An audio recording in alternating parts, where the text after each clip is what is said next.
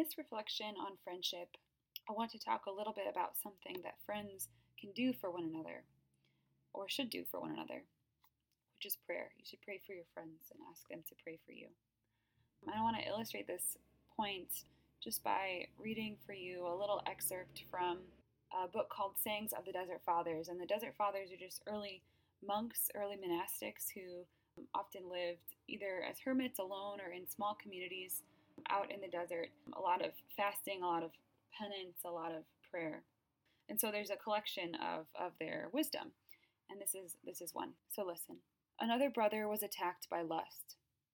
He began to struggle and to fast more, and for fourteen years he guarded himself against this temptation and did not give in to it.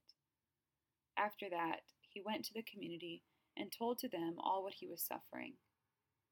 A decree was made, and for a week they all fasted on his behalf, praying to God continually, and so his temptation ceased.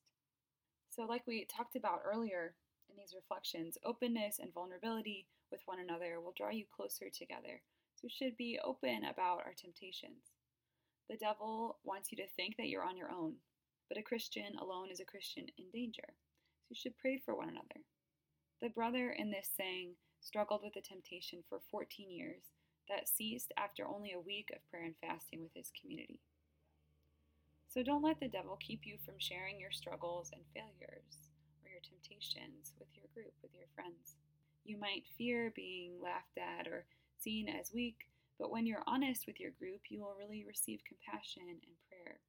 We should fight temptation together and not alone.